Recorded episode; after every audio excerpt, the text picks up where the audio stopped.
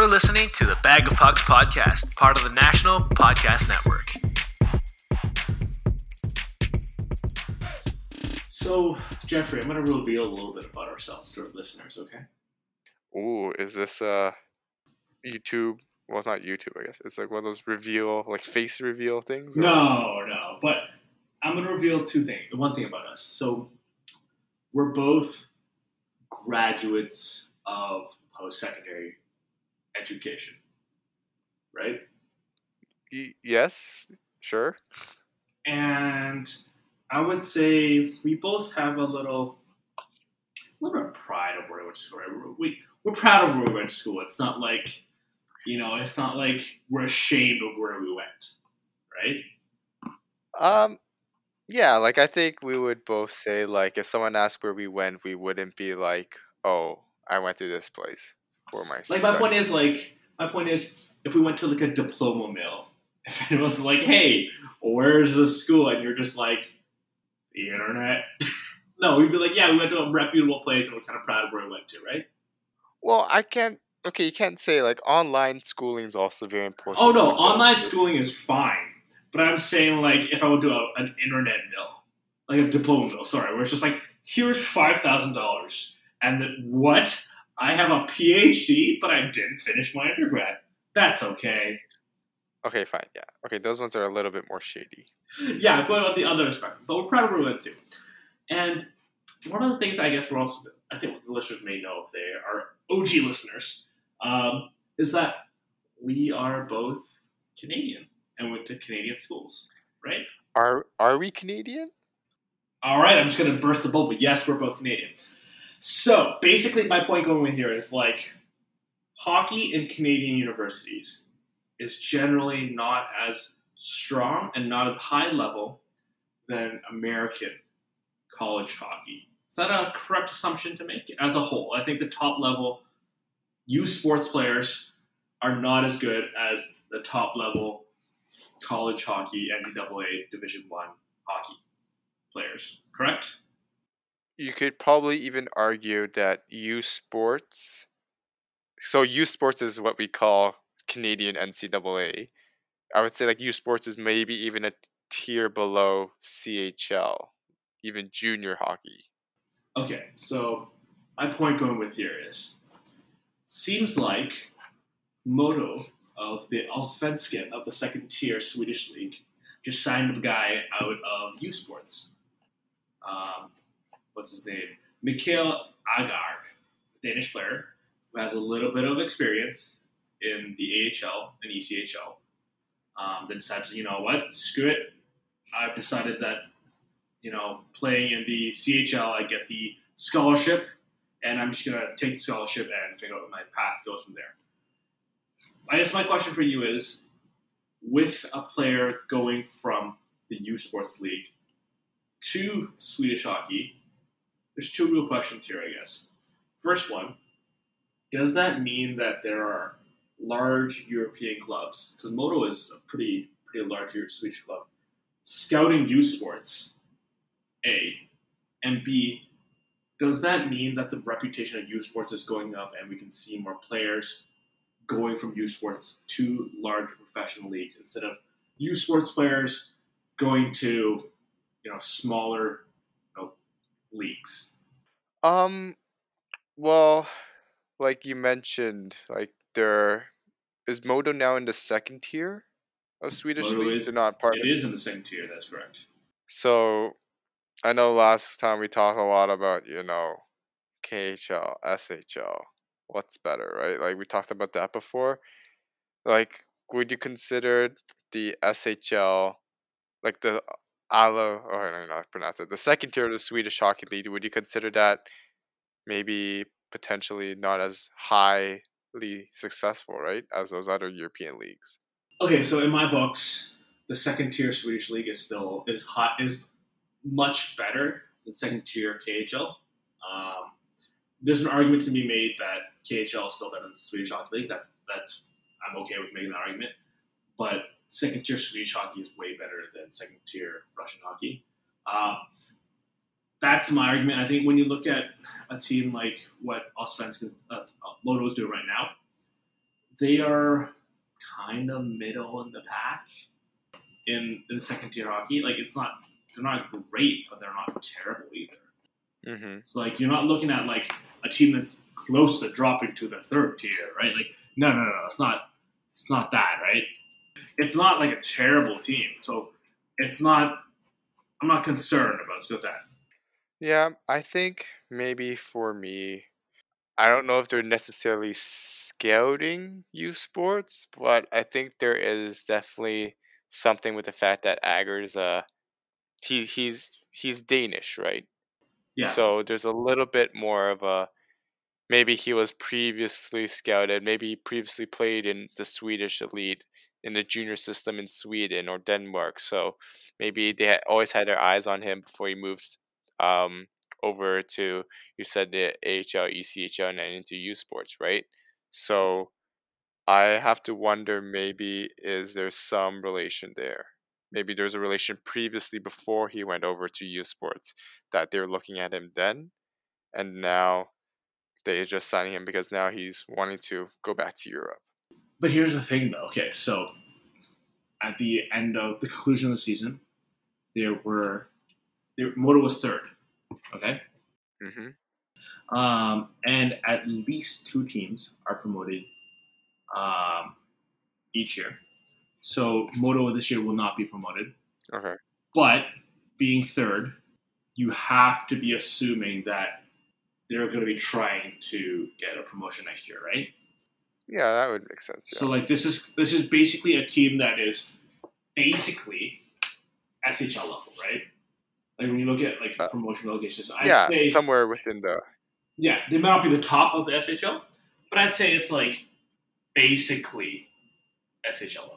So this isn't just some player who is, you know, it's one thing to be saying, hey, I'm a fifth tier player in Sweden versus basically a first tier player. That makes sense? You, you know where I'm going with this? yeah, yeah, that makes sense. So what I'm asking is, could you see more of these guys going from U Sports to larger leagues? Maybe like a couple more Czech leagues, um, maybe Liiga, you know, in Finland. Um, I don't. Maybe. Uh, I think it's gonna be if they can't.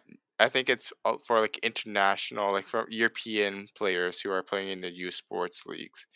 You might see that more often, but I don't think it's going to be as common with like say Canadian or American prospects who are in U Sports going overseas to play professional hockey. I think I think it's very going to be based on like geographical location. Like if you're previously, if you're born in Europe, played junior in Europe, came to Canada or the US to play um, university or college hockey, and maybe there might be an appeal to stay in North America to play pro. But I think there's always going to be that pullback from Europe to play in one of those leagues instead right now.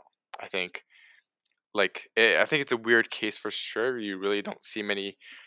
Well, it's very rare you see many successful U sports athletes transitioning to the pro leagues. Like, let alone trying to make it even to the NHL. Right? We really don't see many.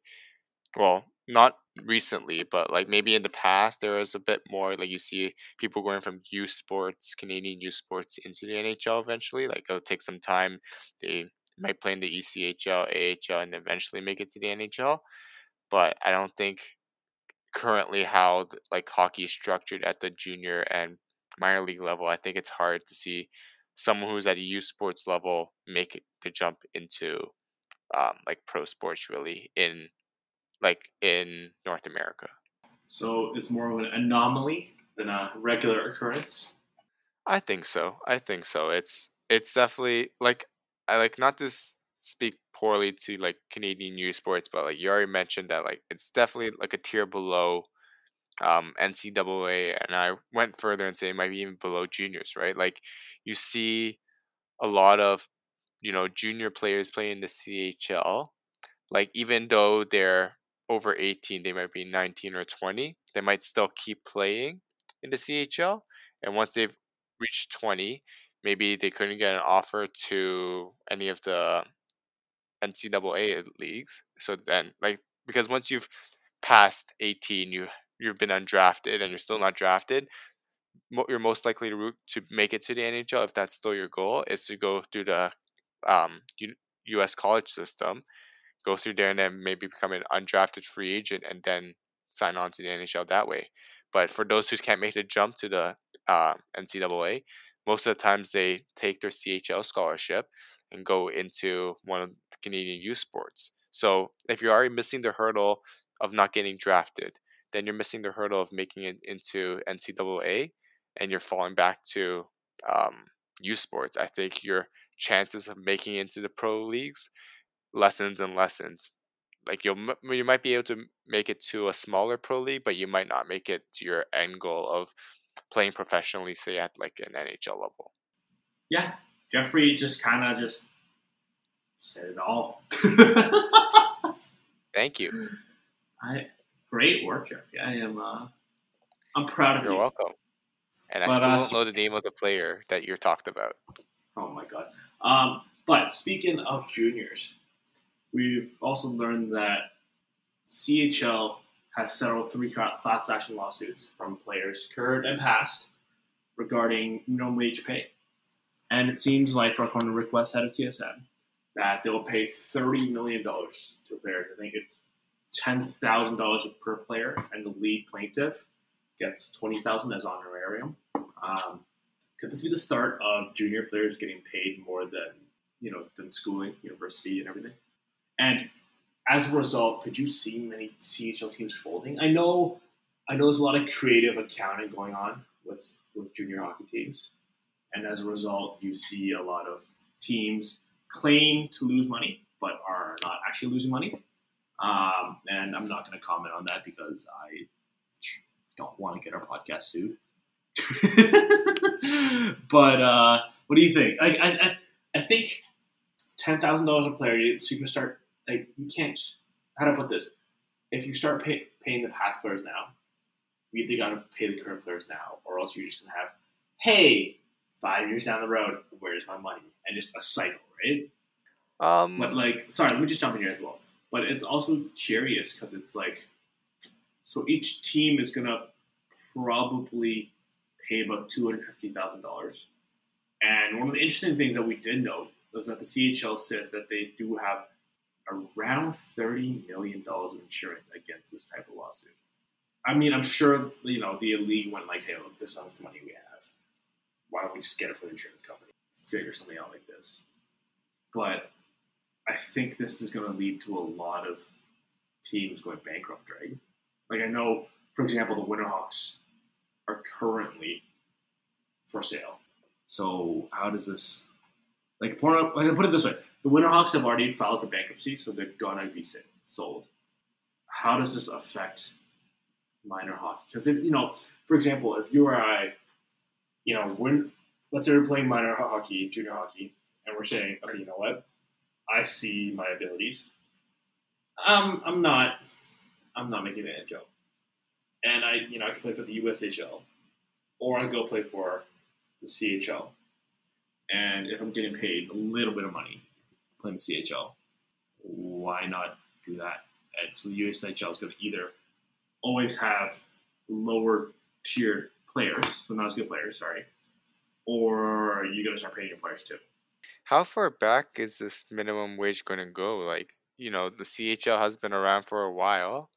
Are you saying like ever since the very beginning, are all CHL former past CHL players are going to get it back paid their minimum wage then? I don't know. I'll be honest with you. I don't think. I think these are things that they have to. The lawyers have to figure out how back, like how far back you're gonna go. Um, because then definitely for sure, you know, if you know, 50 years ago, ten thousand dollars goes a lot further than ten thousand dollars today, right? Well, they might look more at like what the minimum wage was back then and then pay accordingly based off that. And with inflation, yeah, it's gonna, it's the numbers are gonna definitely going to be weird. But I think I might have a opposing take on this. Let's I hear mean, it. I don't, I don't know how, uh, well, I don't know how, I'm not too knowledgeable about say the junior system in Canada, but I feel like with junior hockey, are they really considered employees? Or are is the junior like I know like I feel like junior hockey players are given this opportunity, right, to play on these teams to go through all this coaching development to help them reach their goal in becoming part of like making their goal to play professional hockey for their careers, right? And to me, I think that yes, maybe minimum wage might be difficult, but I wonder would like an allowance be a little bit more appropriate?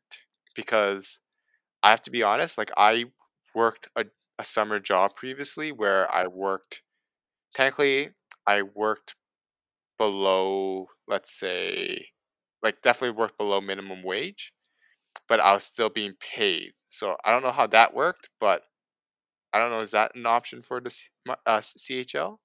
So basically, I believe they do currently get like a stipend, and it's like a couple hundred bucks a week. Um, and I think it's more so they can help their billet families, you know, pay for part of the costs that the billet families have for having another mouth to feed, right? Like, you know, kids, teenagers are not cheap in terms of food wise, right? like you and I both know when we were like 15, 16, at least for me, I could probably crush a extra large pizza in one sitting if I really wanted to. And yeah, yeah like maybe I don't know if it's 500, but it's a couple hundred dollars a week, if I remember. Um, and in terms of whether they're contractors or or employees, this is where it gets really complicated. So that's kind of where the argument really comes in, right? If the players will obviously prefer that they be employees in the sense that you kind of get benefits and uh, it's much like the legalese benefits the players much more. Um, however, I know in Ontario, uh, the OHL is these examples OHL, um, and I believe is also consistent with QMJHL and WHL. They're classified as amateur athletes, and uh, as a result, they don't get the legal protection that employees do, for example. Um, so, in that sense, that's where it kind of gets awkward, right? Because when you're an employee, for example, players when they want to be employees, they get wages, overtime pay, which is a really big one, right? So, uh, I'll use Ontario as, an example here. Really, just after an X amount of hours, you get paid 1.5 pay as an employee, right? As overtime pay. And I, you know, if you talk to many any junior hockey player, they'll tell you the lifestyle is basically you're working a lot, right? You're waking up, practice, go to school, practice. You know, then you might have game day, and then you know you might be doing some other hockey and do video after practice, right? So like you're working for a lot part of your day. It's not like you know you wake up, go you know have a practice, and then just go to class, and that's every day, right? You know, these guys still have to do like their homework, and so they're still students, right? And um, that's where it comes in, right? Overtime pay or like vacation pay, and as a result of that, of being a amateur athlete, they don't get that, right? It's there, um, so you don't get that, and I believe what they do get, the big, you know, selling point, quote unquote, is basically they get you know post secondary scholarships, which for example our friend talked we talked about just now. Um, totally forgot his name, but the player that we talked about the U Sports before, he for example took advantage of that. So every year that they play in the CHL, I believe they can get one year of tuition, books, and whatever expenses they have uh, paid for by the CHL. Um, oh, okay, I found it. So CHL, yeah, they get some little bit of money for out of pocket expenses. So I assume like you know if you want to go to, I don't know, go to McDonald's with your teammates after games, you know, you get some money to do that from the team. Um, some building costs, you have some travel costs, some equipment costs, so some of that, but it's not enough to be saying, hey, I'm making a living playing junior hockey. It's not a living, it's more of a lifestyle. That right word to use, Jeffrey? Well, that's the thing, right? Like, I agree with you right there when you said when you're playing junior hockey, you're not that's not making a living, right? That's just more, you know, helping you develop into your career. And maybe that's why I would tend to agree that junior hockey players maybe should not be making a minimum wage. They should be making some type of money, but not like a wait like a living wage, I think. I guess the argument is they're missing out on opportunities they could have had in the sense of like, you know, could have worked at their local Tim Hortons, you know, for minimum wage. These these guys are basically working, right? When you like when you and I work out at the gym, it's not really working, but these guys are working and they're really putting their like. I'm not taking either side, um, but I just want to like make sure you get both sides of view. It's but like these guys are putting their bodies on the line, right? Like hockey is a physically demanding sport, right? It's not you know power walking or whatever. I don't know if power walking is a sport, but like yeah, but boy, it's much more, much more physical than than you and I in our daily lives. You know, no one's running up to us and slamming into us with like 30 pounds of equipment on us, right? So the point is, it's like, hey, we kind of put our put our body on line, and we kind of missed out on, you know, the minimum wage jobs that we had as a teenager for some extra pocket change. So shouldn't I be able to get that? Well, I mean, the thing is like, the thing is like, not everyone can find a minimum wage job anyway as a student, right? So I wouldn't say like I guess it does prevent them from the opportunity to go make a living, like a finding a, a student job and making a minimum wage somewhere. But I think at that point where you're participating in junior hockey, you're looking to make a career out of hockey, right? I don't think people who decide to go into the CHL are looking at, oh, I'm going to do this for, you know, four or five years and then I'm going to go off to another career. No, I think most of them want to try to make the jump into pro league. So I don't think I I think like they want some way to like you know support their way of living as like minor like amateur hockey players, but I don't think a living wage makes the most sense. I think like some mandatory quote unquote like allowance or allowance for them, right? Like I guess because I kind of worked the job that was similar to that where we were being paid below minimum wage, but we had boarding, we had they paid for our food, um, we received training, and it was literally working twenty four seven hours, twenty four seven, um, for the entire summer. And yes, we were paid below minimum wage, but I think we were working towards a goal. We had boarding, and we didn't have to pay for boarding and stuff. Uh, we were supplied with equipment, a little bit of equipment as well. Like, I think that yes, junior hockey players should receive money to support their living, but I just think a living like a minimum wage might be inappropriate for sustaining junior hockey in Canada right now, especially with the pandemic as well. Well, I think for sure you might see a couple players, not a couple, there's a couple teams, you know, full because of this. Um, but at the same time, I'm of the mindset that you know if it can't survive, just shut down. Any business that can't make money or provide a, commer- a service to the community, it should. I don't know if, how viable it is, um, but we're not here to talk about that, right? But speaking of business, let's talk about our sponsors, shall we?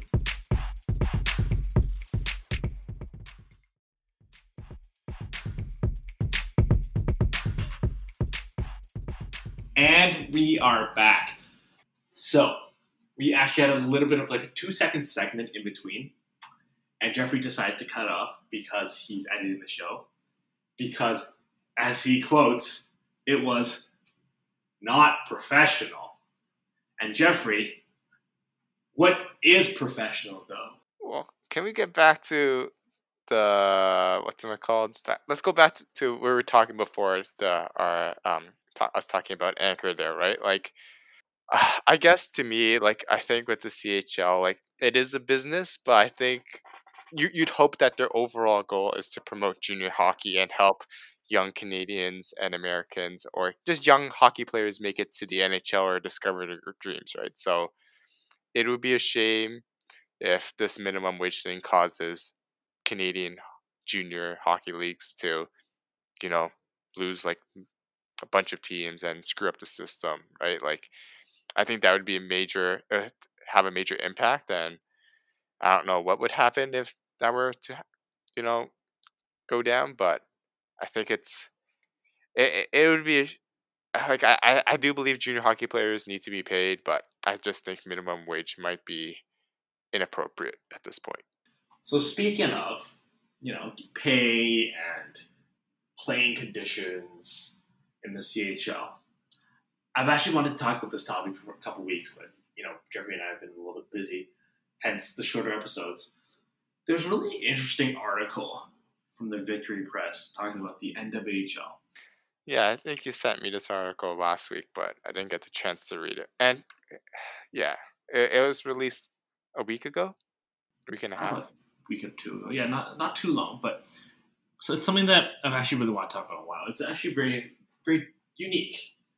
You know, from my opinion, has been that the only way that women's hockey can thrive in North North America is if either the NCAA really steps up and provides a big platform in the sense of men's football or men's basketball in NCAA to provide that platform and exposure to the game, or the NHL steps up and provide significant support, whether it's funding or equipment or facilities.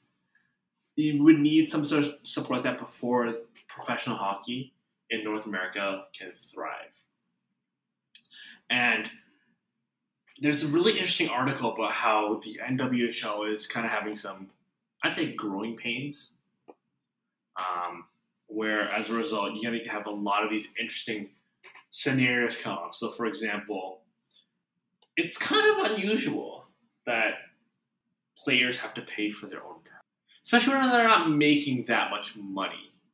Like if I was tell and, people to list, tell them what the article is first, so they know what we're talking about. All right, Jeffrey, you got this. I believe in you. No, so so maybe if you guys want to hit pause, so you guys can read the article first before we talk about it, so that you guys can have some background. But the article's on the Victory Press. Um, it's going to be on uh there's the link's going to be in the comments of when we tweet the episode but it's called behind the game former players detail life in the nwhl and it was released on may 10th 2020 and it's on the victory press and austin will now continue on his rant but hit pause if you like to read the article first before uh, you listen to us talk about it so welcome back from the pause it's nice to have you back, listener. So um, there's a lot of detailed situations where the NWHL, I, I would call them growing pains. Um, whether or not I find the growing pains acceptable, I, I can't answer that question. Um, but I would say there's a few scenarios where I was like, oh, that doesn't seem right. You know, these players are getting pay cuts. You know, I think they, they're paid, what, $2,500 a year, I think, for the minimum wage of an NWHL player, and you're paying ten dollars to park at a game you're playing at. Like, come on. Like, it's for example, you know, it's it, it kind of had the very big vibe of pay to play. Because if you can't get to the arena, like if you can't, pay, if you don't pay for parking, you can't play. But the whole point of the NWHL was, hey, first professional league where we're paying our players well, that kind of doesn't work because you kind of have to pay to play as well. That kind of defeats the purpose of getting paid, right? So, you know, a lot of these players, you know, if you're making twenty five hundred, you know, five thousand, ten thousand dollars a year, you got to work a second job, right? Like, it's very, very unrealistic, especially look at the cities that they're in, right? You know, maybe you can do it in Buffalo on ten thousand. It's very unlikely. Like, you would need some support from friends and family, for example. But you know, if you're in a Toronto or you're in New York, you're not living off ten thousand dollars. Uh, well, I think what they said it best was it's a little bit better than beer league. It's almost like glorified beer league, but it's not a professional league like what they said was being professional. Sorry, yeah. So the amount isn't actually the big problem for me. I understand that you got to be prudent um, with how you spend your money. Like if you offered all your players, hey, a million dollars a game, a year, sorry, but you don't have the financial backing to really do that, that's unsustainable. And I understand that. So that's not a problem with how much you pay your players. I think it's, it's nice. I think eventually, if the game gets bigger, you pay your, your players more. Um, that's kind of where a revenue sharing model thing would be most would be best. But my argument would be like, for example, as you, you have your job, and then one of the players said they had a job, a regular job, you know, nine to five or whatever job they had, and as a result, they couldn't make the bus to the next game, so they had to buy their own plane ticket. And hey, like as a league, you got to understand your players treat this as a second job. You're you're not the main priority. If you want them to be a main priority, pay them like the main priority, right? So you if your players can't make it, you can't ask them to pay out of pocket to pay all these things. Like as it's just not realistic, right? It's you know you can't ask your players to take the hotel to rely on the hotel shuttle to go to the games. Like like what are you like, what are you expecting here? Like this is kind of how you end up as a joke, you know? I think at this point other players would be like, you know what, like cut my salary a little bit more and I would prefer to be able to get equipment free, able to, you know, get transportation to the game. And if I can't make it, have alternate plans to get there. I don't know. For me, it's just it just doesn't seem right, right? Like for example, you know, teams are paid per diem, twenty dollars for meals a day. Okay, that's fine, but at the same time, think about twenty dollars a day. What kind of food you're getting? These guys, unless you're asking players to pay out of pocket. If you don't want to pay out of pocket, it's one of the per diem, Right? You don't have to pay out of pocket. Your players are not getting the healthy food they need, the healthy fresh food they need to really play their best. And when you don't play your best, you know, you don't attract as many fans. It's not as high level hockey as it could be. Right? It's these little things where these are growing pains where it's like, oh, I would like to see them do so much better. Right? Like for example, Jeffrey, if you are a marathon runner, right? And you're eating, I don't know, burgers and hot dogs every day for all your meals. Chances are, if you're crushing a nice double Big Mac before your game, before your run, you can be a little lethargic when you run, right? You're not going to be at full capacity. And when this happens league wide, that's when people are like, "Oh, I'm not. I don't really want to watch this game. Like, it's really not that high level hockey. It's kind of like beer league not it's closer to beer league than it is to the NHL. Hell, I'd rather just watch the AHL. you know what I mean, Jeffrey? Well, would you? I don't know if that might be a great argument, but I mean, I think it's more just not talking about the on ice product, but it's just like the conditions, right? Like, fair, you won't see that if you're considered like a professional. Like I would say, we, me and you both, we work quote would we consider that we work professional jobs? I, I I'd say I'd say we do. And if we work professional jobs, we expect we expect our company to be professional and to you know make sure at least the basic living conditions are given to the employees, right? Yeah. So I think probably the primary concern is like I I know there's people in the world who survive on less than twenty dollars a day. But if you're asking your employers, I mean your employees to take that twenty dollars, and basically it's like within the article, many of the uh, sources mentioned that that twenty dollars might also include the travel to get to a place to eat, and then that might actually spend the entire twenty dollars up, and then they're going to spend out of pocket to pay for the food that they actually need so that they can you know perform at a elite level. So i think just in general these stories of the growing pains within the nwhl just kind of illuminate some of the problems that within women's hockey it's still unfortunately not viable to make a living off of women's hockey right like there's a reason why a lot of these hockey players have to go for a second job. They have to, you know, work like hockey's almost a hobby for them. They're not looking there to make money. They're looking for the love of the game. They want to play hockey. They want to play competitive hockey, and that's why they choose to play in these women's hockey league.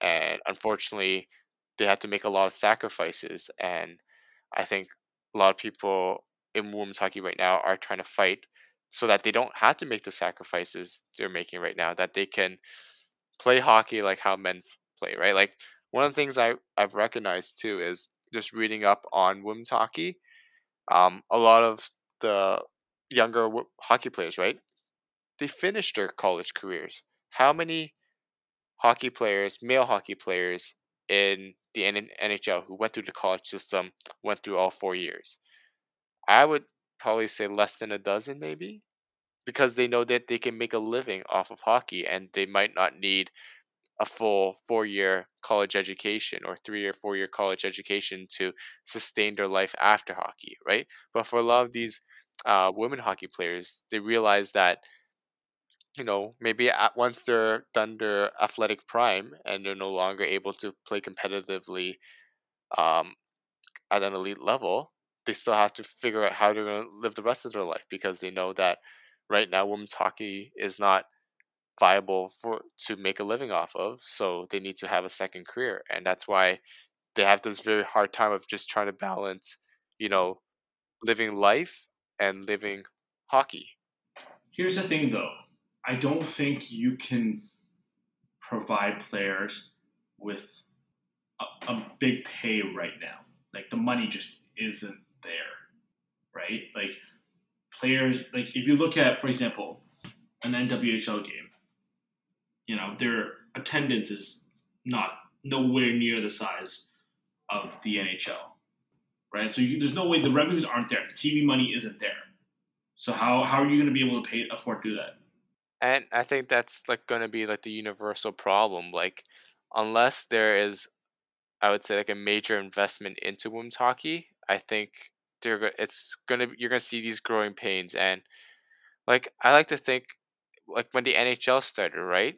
A lot of the hockey players, you know, they had summer jobs. They had other jobs once the season was over. They were were you know working regular jobs, and it, it you can't really say like there's you could there's a resemblance with right now how the NWHL is going right now, and you know fair to say a lot of these problems have been resolved now, but I I think it just all comes down to money, right? Hockey is an expensive sport, and Mm-hmm. unless like you're willing to make a huge investment in looking at the future of women's hockey and not looking at just at the present, then maybe if there's enough financial backing that provides the the starting point for re- like revolutionizing women's hockey, and that's where you mentioned how can the NHL, can the NCAA step in and make that financial and logistic um, foundation for women's hockey to step on and make the jump into becoming, you know, something more renowned, like how other league, other leagues and other sports are doing. But like, is, can you see any organization or person helping besides the NHL? Like, I, I genuinely can't. Like, I don't think it's a one person job. You know, you, you could be a billionaire, but do you really want to be sinking your money into the women's hockey unless you know you, you have either a vested interest in it or like a financial interest in it, or you're you know I don't know why. Like I don't see it like a financial. I don't see why someone be willing to spend the money, significant amount of money in it.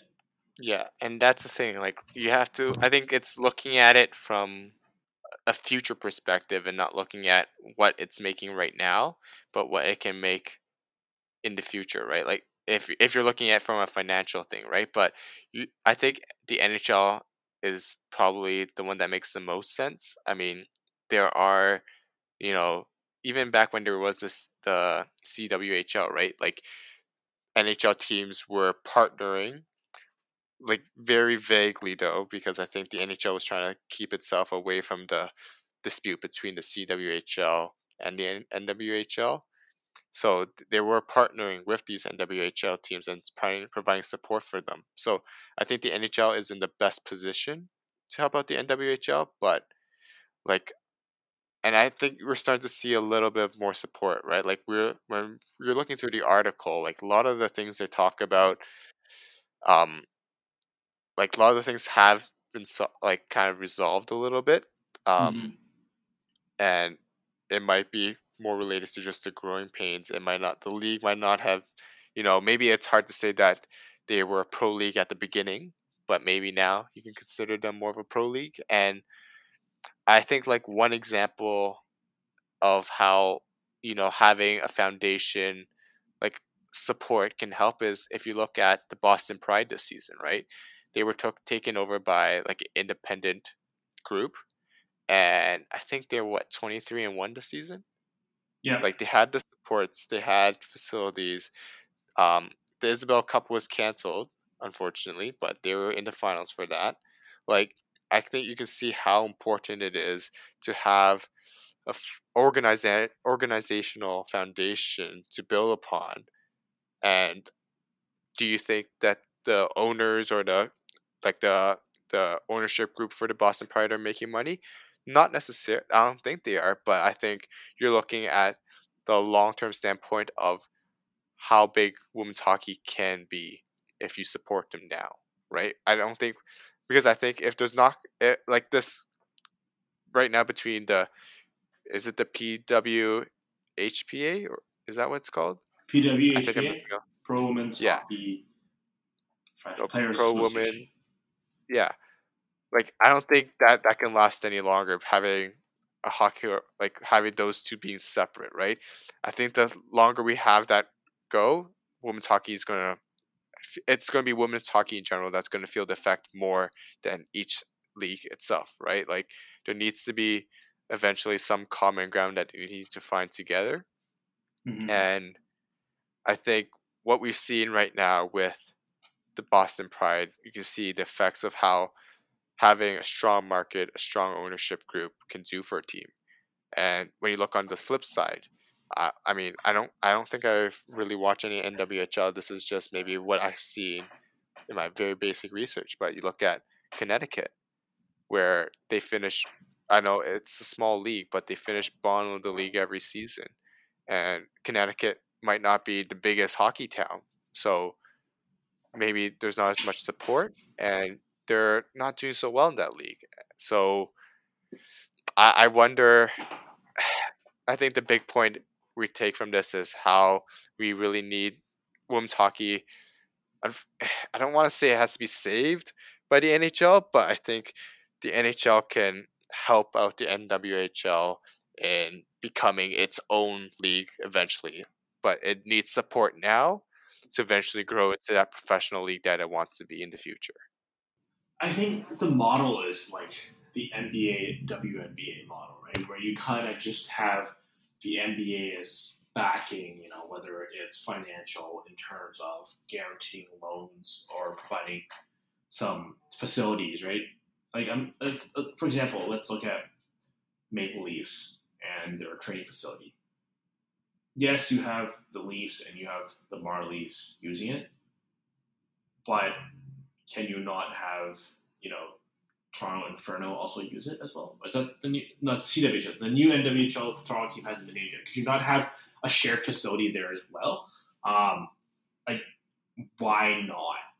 I think that like, you, that's what support I think they'll need. Where it's you kind of look at the NBA WNBA relationship where you really need that backing there, especially in the beginning where I, I can't see for business reasons too many people lining up to just give them money, especially if you look at their past where it was kind of shady where they're getting their money from and having some payment issues of suppliers. It's kind of just I don't know, it just doesn't something just doesn't seem like right in my opinion. You know what I mean? Yeah, and I think that's the, I think that's the way how the uh, NHL can support. it. It's not maybe necessarily it is financial in some point, but I think it's the logistical standpoint how the NHL can support teams, right? Like I think it helps a little bit that you know the NBA season and the WNBA season doesn't run concurrently, so there's not really that battle for facilities necessarily. But I mean, with ice, you know, it's better to play during the cooler months so we don't so the ice quality is good. But I think it's that logistical standpoint, right? Like having the training facilities for players, both men and women, to um, play at appropriate training facilities. You know, make it actually into professionally. Make it make the athletes who are playing in the NWHL feel like, you know what, I could maybe one day like make a living from this. Like encourage, uh, you know, women's hockey players to, you know, maybe this is something that I can pursue even further, even after I retire. Help grow the game even more. But I think right now that's it's just it's just a shock when you read the article, like the things that they had to go through. I mean, I can't imagine having to pee in a bucket off the side of an arena because you can't access the washrooms, or having to play a game and not be able to shower because you're not there's no there's no showers. So why don't you tell listeners about this peeing the bucket situation, just in case you know a couple of them are like I I don't want to read it. I just want to hear what the guys have to talk about. Well, they were mentioning how at one of their training facilities there was a where they're having their practice, and sometimes they don't they don't even get the full rink. But there was um they said it was like a men's junior varsity team that was also in the arena, so they weren't able to access the bathrooms or the, any of the like the other facilities. They basically had to go off to the side and pee in a bucket because where else were they going to pee? They couldn't just pee on their equipment. They couldn't just pee on the ice, so they had to, you know, go off to the side and pee in a bucket. And I think that's very that's something like it's. I don't think you can call yourself a professional league if that's what your players have to do. I think that's yeah, like if even in a beer league, you know, you can run and go to the bathroom, right? Yeah, and I I wonder if the reason why is because unfortunately men's hockey takes priority over women's hockey right now in this in, like from a societal sense right? Like how could they not you know could they not i don't know what the facility was but could they maybe not have shared facilities? Like could they at least you know i would feel like in a a training facility there's a men's washroom females washroom and a gender neutral washroom. Could they not at least have an area for like a women's washroom or like a women's change room uh, like we don't know what the training facility was but you would think that there should be training facilities available for women's hockey for the NWHL where they could have had access even if they had to share arena space that they could still have the basic necessity necessities of you know being able to change and you know have pers- personal hygiene care in their own private area. Yeah, yeah. So I guess for me, that's just trying to. I think for me, what the big thing for this one is, it re- really helped me understand the point of view of the PWHPA, why they're fighting their battle. You know, the motivation to understand why they're doing it, and it's not just, you know, like for whatever reason you might think before. I think this is really important for me to understand why they're doing it and to really get that second point of view. And I think that's what the NWHL also realized what the point of this article was. You know, they really wanted to get their point of view out there and try to change the public perception. And don't get me wrong, I, I think they did they did change my perception a little bit here. And I don't know how I feel about this, you know, and this is something to see, but I think at the end of the day, yeah, you, you definitely have to get some help, whether it, it is from the NHL, whether it's from something else. I, I don't know. But until you figure out that situation, I really don't think there is the future isn't as bright as it once was. No, and it's it's unfortunate. Like it's this back and forth from the PWPHA and the NWHL. I mean, I wish there was just a nice, happy world where they can get together, get along together, form a professional league together and develop women's hockey for not just North America but around the world as well. And I think right now, um, like you know, in their response to the article as well, the NWHL did state that they think this is just you know a campaign from the PWHP. It's almost it's almost starting to become almost like a political battle, right? It's like he said, she said, you know, they all have their own values, but I think at the very core of it, they both want women's hockey to succeed. It's just which side's going to bend first, and whether they just. I, it also feels like the NHL right now is kind of like that. Supposedly they're the the moderator, supposedly, but they're they're being like a they're like they don't want to be the moderator. They just want to step back and just wait to see what happens. And I think that's the wrong decision from the NHL right now. Like they need to be more active in this because I think we're going to get to the stage in a couple of years where there's no chance for women's hockey hockey to ever become a pro league. And women's hockey players who want to play pro are going to head over to Europe and play over there because they still want to be able to play hockey competitively because that's what they love. So, I don't know. Here's just a random thought while I was thinking about this. I wonder if there's any benefit for the NHLPA to really step in and help out the players. I know they've got a lot on their plate right now, but I'm wondering if there's anything, any like, you know, benefit doing that? Um, well, I mean, so like the NHLPA supports the PWHPA, so they've kind of picked a side a little bit. But I mean, like just, fully combine the two. I know, like, like I think it would take. The thing is, I think it's really hard for players to pick a side because I think with like group culture and everything, right? Like it's gonna be hard for if if you support only one side, then the other side's gonna feel alienated, and then the other side will then feel like they have the strong points and that they should get everything they want. I think you need like I don't think eh, it's I, don't, I hate to say it, but like I don't think it should be men saving women here, right? Like I think it needs to be. Oh yeah, I don't think it's a saving thing, but I think it's more going with now you have the resources. I don't. Yeah, end of it, it was. This isn't about men or gender or anything like that. It's more the resources being like, hey, now you have the backing of the NHLPA. Yeah, and I think that's where you want to see more of you know, like hockey, like hockey coming together. Doesn't matter what your gender or sex is. It's an organization supporting another organization because you guys have a common goal of promoting hockey.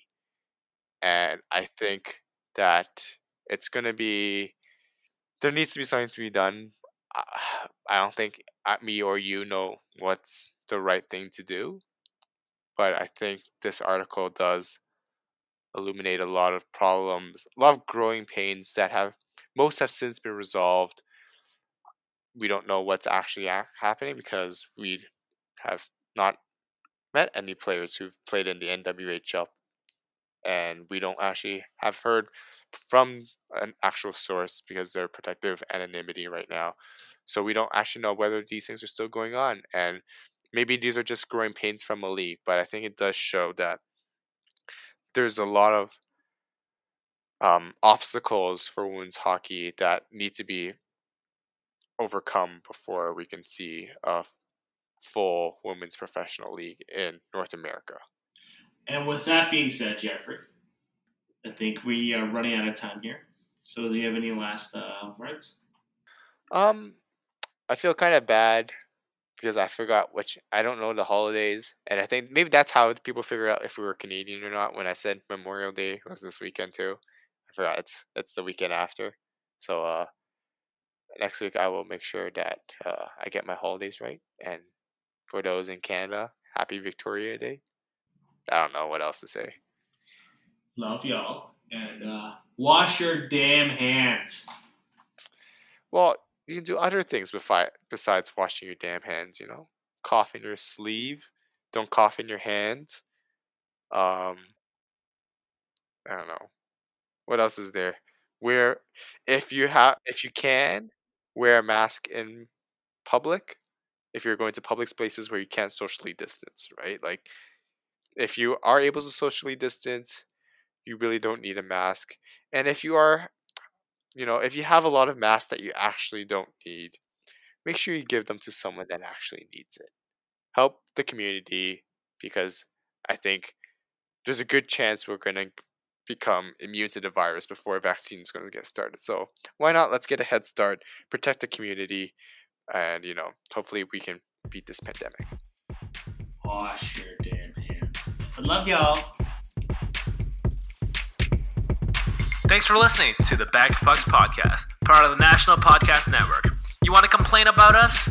You can tweet us at BOP underscore POD on Twitter. Thanks for listening, and we'll see you soon.